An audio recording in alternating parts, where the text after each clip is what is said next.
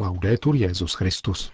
Chvála Kristu. Posloucháte české vysílání Vatikánského rozhlasu v pondělí 1. května.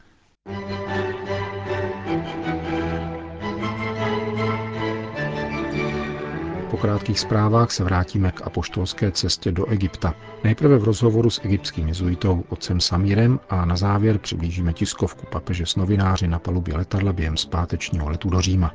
Hezký poslech přejí Johana Bromková a Milan Glázer. Zprávy vatikánského rozhlasu.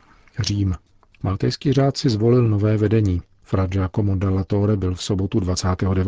dubna zvolen místodržícím velmistra řádu. O volbě byl nejprve informován papež, který byl tou dobou na návštěvě Egypta, a poté řádová převorství a združení po celém světě, jakož i 106 států, s nimiž maltéský řád udržuje diplomatické vztahy. Jedním z jeho nejdůležitějších úkolů během ročního mandátu, jak uvádí tiskové sdělení řádu maltéských rytířů, bude práce na reformě řádové konstituce a maltéského statutu. Konstituce byla promulgována v roce 1961 a reformována roku 1997, avšak nedávná krize, čteme dále v tiskovém sdělení, vynesla na povrch některé mezery kontrolních a řídících mechanismů. Úkolem nynější reformy bude jejich odstranění, jakož i posílení duchovní dimenze řádu a zvýšení počtu profesních rytířů, tedy řádových členů s řeholními sliby.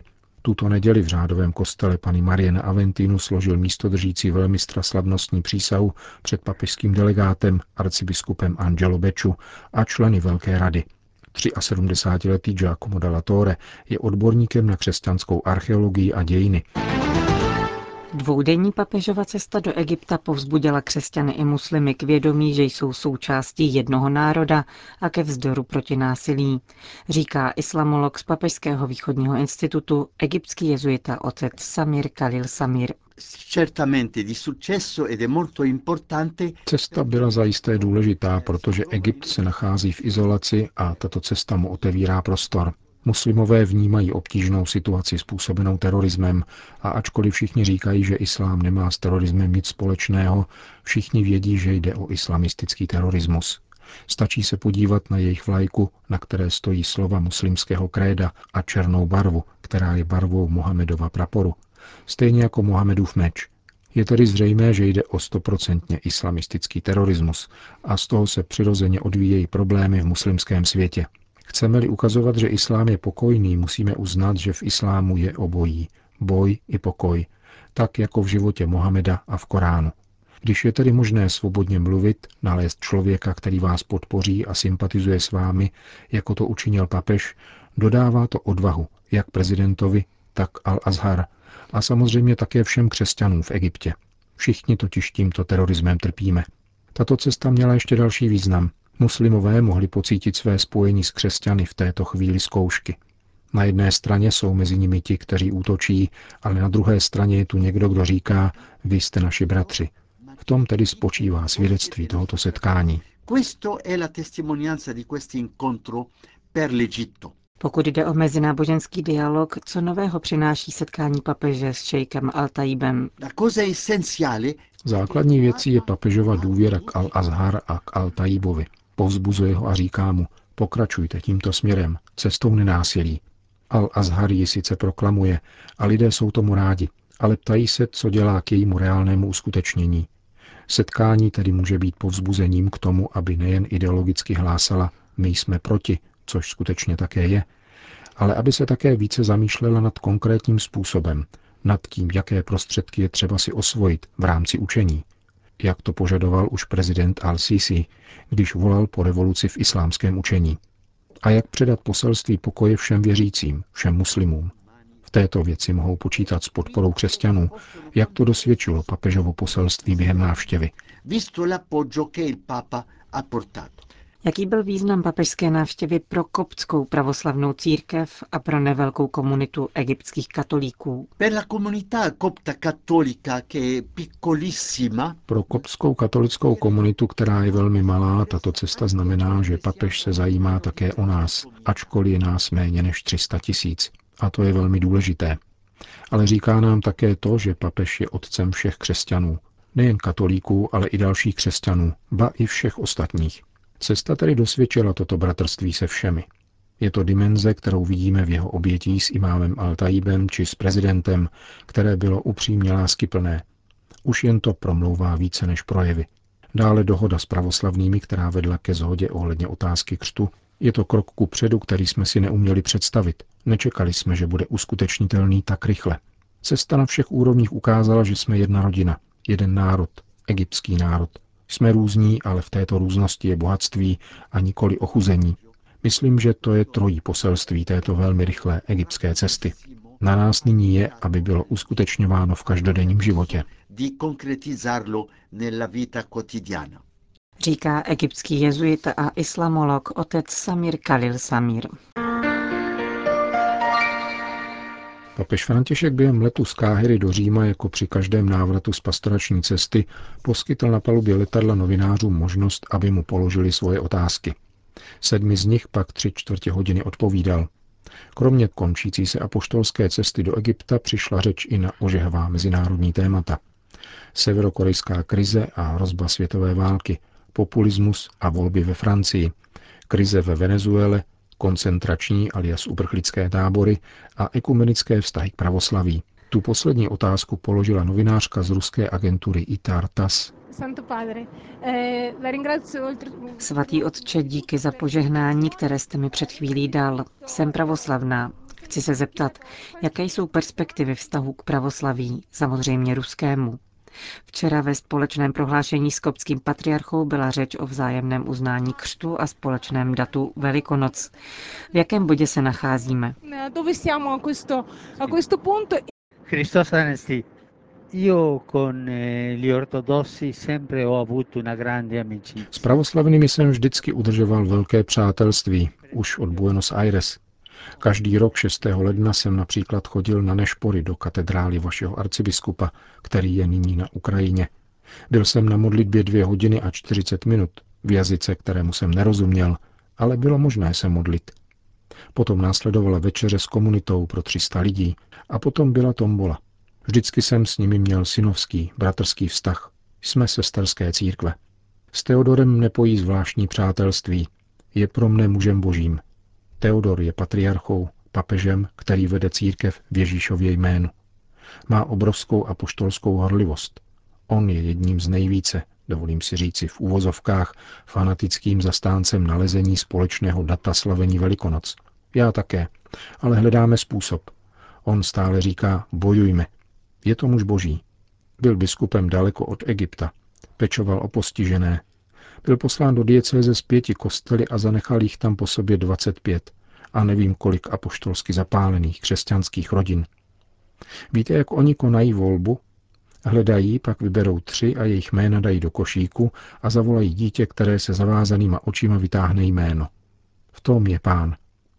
Je evidentně velkým patriarchou. Pokud jde o jednotný křest, věc pokračuje. Je to historická záležitost, protože u prvních koncilů byl společný – Koptové křtili děti ve svých poutních svatyních, když chtěli snětek a přicházeli za námi, protože jedna ze stran byla katolická, tak jsme je podmínečně křtili. To jsme začali my, a ne oni. Nyní se však ukazuje východisko a jsme na dobré cestě ven z tohoto problému, takže jej budeme moci překonat. V posledním odstavci společného prohlášení se o tom mluví. Ruští pravoslavní náš křest uznávají a já uznávám jejich. Byl jsem velkým přítelem biskupa Buenos Aires i s Rusy a také například s Gruzinci. Gruzínský patriarcha je boží muž, Eliáš II. je mystik. My katolíci se musíme učit také z této mystické tradice pravoslavných církví. Během této návštěvy se konalo ekumenické setkání, na kterém byl patriarcha Bartoloměj, pak pravoslavný arcibiskup Atén a další křesťané, anglikáni, sekretář ekumenické rady církví z Ženevy. Celý ekumenismus je pouť. Ekumenismus se stává cestou prokazováním skutků milosedné lásky společnou prací. Neexistuje nějaký statický ekumenismus. Je pravda, že teologové mají studovat a hledat zhodu, ale nebude to moci skončit dobře, pokud nepůjdeme. Co můžeme dělat nyní? Dělejme, co lze. Společně se modleme, pracujme a věnujme se charitativní činnosti. To je cesta vpřed. Vztahy s patriarchou Kirilem jsou dobré, také arcibiskup Hilarion několikrát přišel, aby se mnou mluvil a máme dobré vztahy. Jörg Bremer z německého deníku Frankfurter Allgemeine Zeitung se vrátil k papežovu výroku o uprchlických táborech.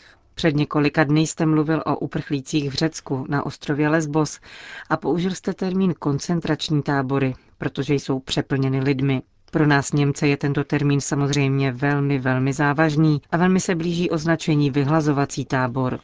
Někdo říká, že to bylo vaše přeřeknutí. Co jste tím mínil? Sì. E primo voi dovete leggere bene Ano, zaprvé je třeba, abyste dobře četli všechno, co jsem řekl. Řekl jsem, že nejštědřejší v Evropě byly Itálie a Řecko. Je pravda, že jsou nejblíž k Libii a Sýrii. Pokud jde o Německo, vždycky jsem obdivoval schopnost integrace. Když jsem tam studoval, bylo tam mnoho Turků, integrovaných. Ve Frankfurtu byli integrovaní a vedli normální život. Nebylo to přeřeknutí. Existují koncentrační tábory, promiňte, uprchlické tábory, které jsou skutečnými koncentračními tábory. Některé jsou možná v Itálii, některé jinde, v Německu určitě ne. Pomyslete na lidi, kteří jsou zavřeni v takovém táboře a nemohou výjít. Pomyslete na to, co se stalo na severu Evropy, kde se chtěli dostat přes moře do Anglie a byli tam zadržováni. Rozesmálo mne, a patří to trochu k italské kultuře, to, co se stalo v jednom uprchlickém táboře na Sicílii, jak mi vyprávěl jeden delegát z katolické akce z diecéze Agrigento. Představitelé té obce, kde je ten tábor, řekli lidem z uprchlického tábora, být tady uvnitř to neprospívá psychickému zdraví. Musíte vycházet ven, ale prosím vás, nedělejte to nepřístojně. My nemůžeme otevřít bránu, ale uděláme ze zadu díru v plotě a vy můžete vycházet ven na procházku. A tak to dělali. S obyvateli obce navázali dobré vztahy. Takoví se nedopouštějí delikvence, nepáchají zločiny. Ale pouhý fakt, že jsou zavření a nic nedělají, to je přece lágr, ne? Nemá to však co dočinění s Německem, to ne. No? Ma niente da fare con la Germania, no, no. Phil Palela z agentury Reuters se zeptal na krizi kolem Severní Koreje či možnost setkání s prezidentem Trumpem. Prezident Trump poslal vojenskou námořní flotilu k pobřeží Severní Koreje. Severokorejský lídr hrozil bombardováním Jižní Koreje, Japonska a dokonce Spojených států, pokud dokážou vyrobit rakety dlouhého doletu. Lidé mají strach a mluví se jakoby nic o možnosti nukleární války. Pokud se setkáte s prezidentem Trumpem, ale také s dalšími osobami, co chcete říci těmto lídrům, kteří mají odpovědnost za budoucnost lidstva? Jsme totiž v dosti kritickém bodě. Ma io li chiamo, li chiamo e li chiamerò Volám a budu volat, jako jsem volal lídry na různých pozicích k práci na řešení problémů cestou diplomacie. Ve světě existují mnozí zprostředkovatelé a vyjednavači, kteří se nabízejí. Cesta spočívá ve vyjednávání. Cestou je diplomatické řešení. Rozkouskovaná třetí světová válka, o které mluvím dva roky, probíhá víceméně po kouskách, které se však rozšiřují a také koncentrují. Koncentrují se tam, kde již byly horké. Záležitost s korejskými raketami trvá již rok a zdá se, že nyní se rozehřála příliš. Vždycky volám k řešení problému diplomatickou cestou a vyjednáváním, protože jde o budoucnost lidstva. Velká válka by dnes zničila ne polovinu, nýbrž velkou část lidstva a kultury. Všechno. Bylo by to strašlivé. Myslím, že dnešní lidstvo by nebylo schopné to vydržet. Podívejme se na ty země, které trpí válkou uvnitř a kde jsou válečná ohniska. Blízký východ například, anebo také v Africe. Jemen. Zastavme se. Hledejme diplomatická řešení. Myslím, že tady mají spojené národy povinnost ujmout se svého vůdčího postavení, které tak trochu vyprchalo. La sua leadership, eh, perché si è inacquata, si è inacquata un po'. Chcete se setkat s prezidentem Trumpem, až přijede do Evropy? Byl vysloven požadavek na takovéto setkání? Io non sono stato informato ancora. Nejsem ještě informován ze státního sekretariátu, že by byl nějaký takový požadavek. Já však přijímám každého státníka, který požádá o audienci.